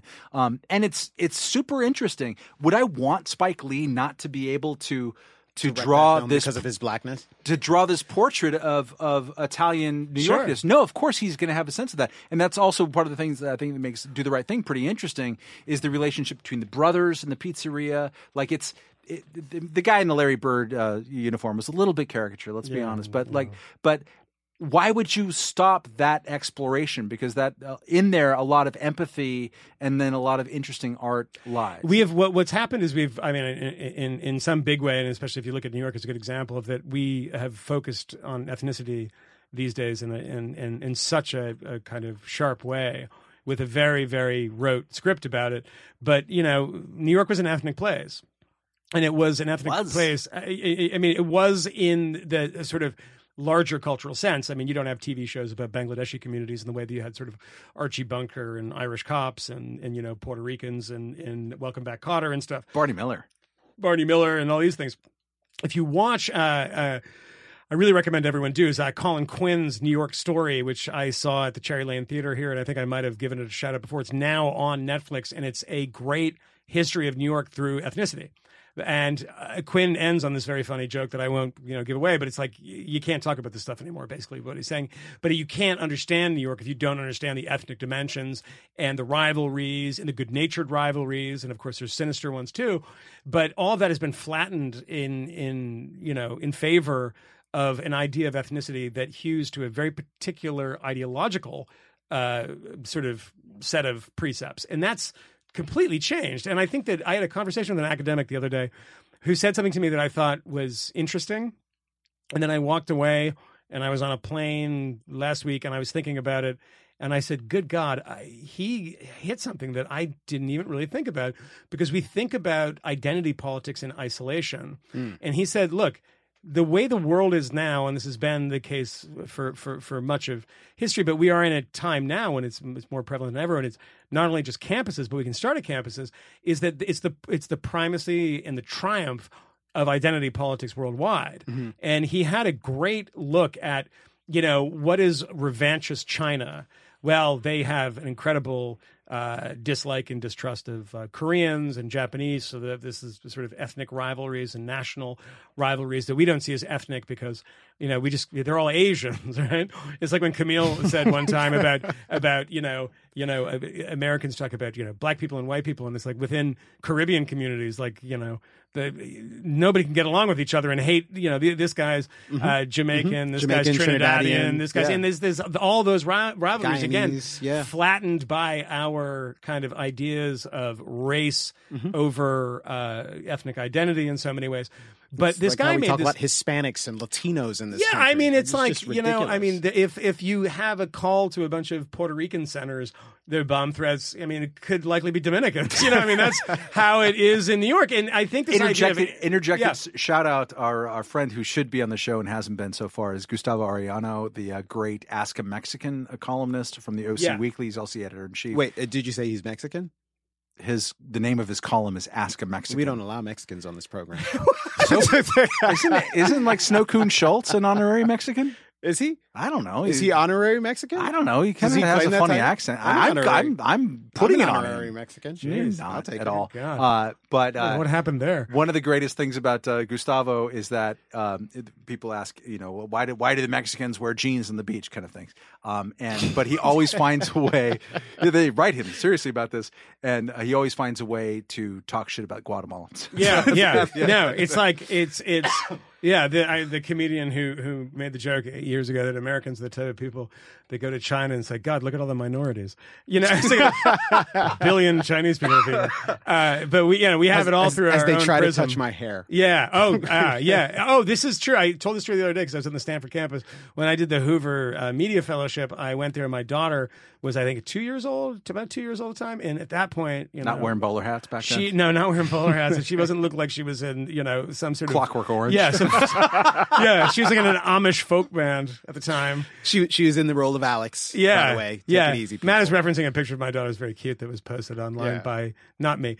Uh, that uh, somebody with uh, that my daughter looked like an Amish uh, uh, banjo player. Basically, it's a very strange picture. But she, my daughter was walking around the campus, and it was in the summer. And in the summer, if you're on the Stanford campus, which is absolutely beautiful campus, there are busloads, busloads, big buses every two seconds coming and disgorging, you know, 300 Chinese people of the sort of nouveau Chinese riche going to wanting their kids to go to Stanford. They come and they visit. And it was just, I mean, hordes. It was so many people. I couldn't believe it. And every time I turned around, Kind of apparel, would you say? uh, yeah, something. I, that's a good one. I like that. Pretty. Yeah. So I, I every time I turned around, there was like a, a Chinese person like lifting my daughter up and taking a picture with her. Like literally, because she was She's a blonde. She is so blonde. and Her mom's Swedish and super blonde, and picking her up. And I, no one spoke English, and I was trying to communicate with them. I was like, "You don't pick up the baby. don't in America put the baby down." And Hold it's on, like, yeah. hold on. You were talking to them with, with your Jesse Jackson? I would That's know a was Bill- like that's Bill, a Bill Cosby. Cosby. Bill That's Cosby. Bill Cosby. Yeah, yeah, I got that straight Yeah. away. Thank you, thank you. I'm on like the yeah, It's okay. yeah. Black Label Don't three. touch Don't the touch- blonde girl. baby. Yeah, and- unless you mean it. but yeah, this is this is. Oh god, This is devolving. this one has really gone off the rails, hasn't it? Um, Listeners, do you like it when it goes off the rails? 'Cause I don't. They they talk about it constantly. Like, But when it I goes don't the know- I don't know that- they're don't know like that sending us they booze. It's I don't know I that know. this is. I don't know that this is what they want. Who sent the booze this time? Um, well, no. You know what? You didn't bring I- it. This is the thing. He's hoarding. This is no. I'm not hoarding. I was In coming back from DC. I was coming back from DC, and I I didn't go home. And um, our friend, it's William. I, I'm gonna mispronounce your name. It's Flusek. Oh, William Flusek. Yeah, sent us uh, Spell a it. bottle of Oh, Bill, F he's L great. Do you know him? S E K. He's he sends the sweetest emails of any listener or reason reader by far. Super Where- nice. where does he live? Oh, Don't know. Florida. You say? I, I don't know. Actually, I presume he Florida. ordered the he ordered this this fine bottle of Tennessee something. God, and that means that just it shows you I'm going to drink I it. sent you guys a picture. I sent you guys a picture. You did, you did, bottle. you did. Which- yeah, I'm going to yeah. bring it next lieu week, of and I'll, I'll mention it next it. week. Yeah, yeah, Yeah. No, and well, what I brought instead was something I paid for myself out of my pocket to make up for the fact that I'd forgotten the thing. Yeah. It's about give it time you, you started paying uh, for stuff around here. Yeah, yeah. That's funny. it's funny how that works, isn't it? But we're, we're, the other thing is that I'm going to be as bleak as I possibly can about this. But Uh, there's about the some, alcohol or the no, no, no, picking other stuff, other stuff. That, that, that, no, I still can't find my daughter. She's apparently in the Hunan. she's the, the governess of the Hunan province now. She's apparently in her twenties. She's the great white savior. Yeah, she is. There it is. Uh, she Okay. only speaks uh, Cantonese at the moment. no, no Mandarin. Man, she thinks about it. She thinks big thoughts, man, constantly. Like the sun comes up, man, in the east, and then also the west. He doesn't. What's he doing? Oh my Poet and God, a we have- warrior. I don't know. We have to. well, wrap this I'm up gonna. We're gonna wrap it up. But I was gonna say Wait, I that thought we that, just started- that No. that we that, that, that, that- I'm going to be as bleak as possible. I'm trying to steer this goddamn yeah, ship. Go right for now. it. Go for it. Is that um, we uh, we we there's some stuff coming up soon. Hopefully, we've got some stuff in the works for Mm. this for this show, and there'll be some maybe more options. And I'll just keep it as as. Uh, but we're excited about it. Yes. And uh, the reason we're so excited about it is uh, mostly because of you are unbelievably sweet and uh, great loyal listeners, and the numbers are have been terrific. very nice. Really, Yeah. really terrific, and you know, spread the word. Keep telling your mom to download the podcast. yeah, you don't have to It's listen to it. Just give us good numbers. Yeah, just keep. keep and uh, and so yeah, the, the the show will be uh, doing uh, doing some in the coming uh, coming months, doing some uh, hopefully some some different and exciting things. Is that Yeah. is that about right? That's Yeah. about right. That's, That's good. about right. Are you we guys- don't know anything yet, but we we've got some uh, yeah, got some, some- irons in the fire. Something good. Something good will happen. Yeah. Some Good. things. Good. Good things. Yeah, Good. so Good that'll be that'll be cool. Um, you didn't. for us. You didn't let me get to denigrate um, Donna Brazile, and I want to. I want to say. Jesus. Wow, he that- like he pre-teased Really? it, and then yeah, he I didn't, and I'm coming back to He it. got now. interrupted. Go. She Go. she wrote the thing in time. This this long piece in time. Did she mea in which culpa? in which she acknowledges that she that she didn't do right. Um, there are two lines in there about you know by by by stealing all the DNC emails. Oh wait, that's not about that's not about what she did. Um, wait a minute, hold on. There, this is it. Um, the attacks were coordinated by foreign advisors. Nope, the adversaries. Nope, that's not it. Um, for the sake of our country and our democracy, this level of interference calls for. Oh, that must she must be talking about when she gave the questions Yeah. to someone else. This This this. This level He's of doing interference He's- he's calls really- he's really for doing it, a thorough and independent investigation, yeah. and that investigation needs to start now. Wow. That is that's that's amazing. No, the recent spat of selfie-facing. revelations show the communication between Trump officials and the Russian operatives. Are you kidding me? Like seriously, Donna Brazile? The whole article is about the Trump administration working with the Russians. Hmm. The Trump administration's close entanglement with the Russians and how this is this is big. The story is deep. And she goes on to talk about how the leak of these emails was was embarrassing and it was hurtful and it hurt many people. And, and believe her, she knows that it hurt her. Remind my mom who is listening, and Uh-huh. she's sad about how drunk we've gotten. Oh God, Not sorry. sad. Well, not sad. No, we're not. We're not. Hey, by the way, we plugged your book last week, so come on. yeah, you know what, Mrs. Mary, uh, Mary, be nice. Be Mary, respectful. Mary, I'm being respectful. Thank you. you. know, I seriously, just get over it. I'm being very respectful. Uh, we plugged your book. tell us what Donna Brazile did. That this makes is this, this all is ironic. this is Miss Donna Brazile who uh, who sent an email to uh, to someone affiliated with the, the Clinton campaign, and, and eventually that email was was somehow leaked to the American people. debate questions by at CNN for people. in She And she she she also sent- claimed after the fact that she sent them to lots of people. Yeah, Which yeah. is like that's not that's like you know I didn't just rob this bank I've uh-huh. been robbing them across the country. which which is which is kind That's of racist. amazing. I mean, it's it's one of those things where even if even if Donald Trump, uh, it was discovered that at some point after this hack had taken place, he had sent a note to say to Vladimir Putin, "Hey, hey, Mr. Putin, you know those emails, the totally true." Authentic emails that were actually written by Donna Brazile, Yeah. where she actually gave the answer, the questions eh, in advance to one of the candidates in order to to help give her an advantage in the debates debates that are supposed to seem like a real thing but are actually kabuki theater and now she's making them more like kabuki theater could you release those to the american people so that they can know Hmm. like she would still be worse than him for working with vladimir putin to obtain those emails really? yeah Wow. You just dropped the the yeah. That's um keeping it Camille. Right that's there. not not Yeah. so much I, i'm Yeah. i'm a little I, I will say, I will We're say, right. I will say though that I met Donna Bra- Brazile once on the street, on R Street in um, R, the letter R Street in uh, DC when I was walking my dog, and she was walking her dog, and she was the sweetest person. Uh, you, she's you lovely. always say that. normalize Yeah, yeah. all of I these do. I war like criminals. everybody. War criminals. Does she does she actually aim for air, dyeing her hair purple? That's a thing that she's doing deliberately. I, and I I thought she was uh, going about as Catherine a troll Mann-Ward doll again? or something. Which... Uh, is there is there is there some famous person Moynihan that you've met in the world of politics Sure. and media Who isn't a, who's actually nice. just an asshole? Uh, well, can I can I can I change the parameters of the answer slightly? A little bit. Um, there is a band that nobody will have heard of, and i this is the great thing about bands like this. If you mention them and somebody on the show has heard of them, they'll like send you a FedEx package to say, "I know those guys too." there was a band from Scotland in, in the, the the '80s named Orange Juice.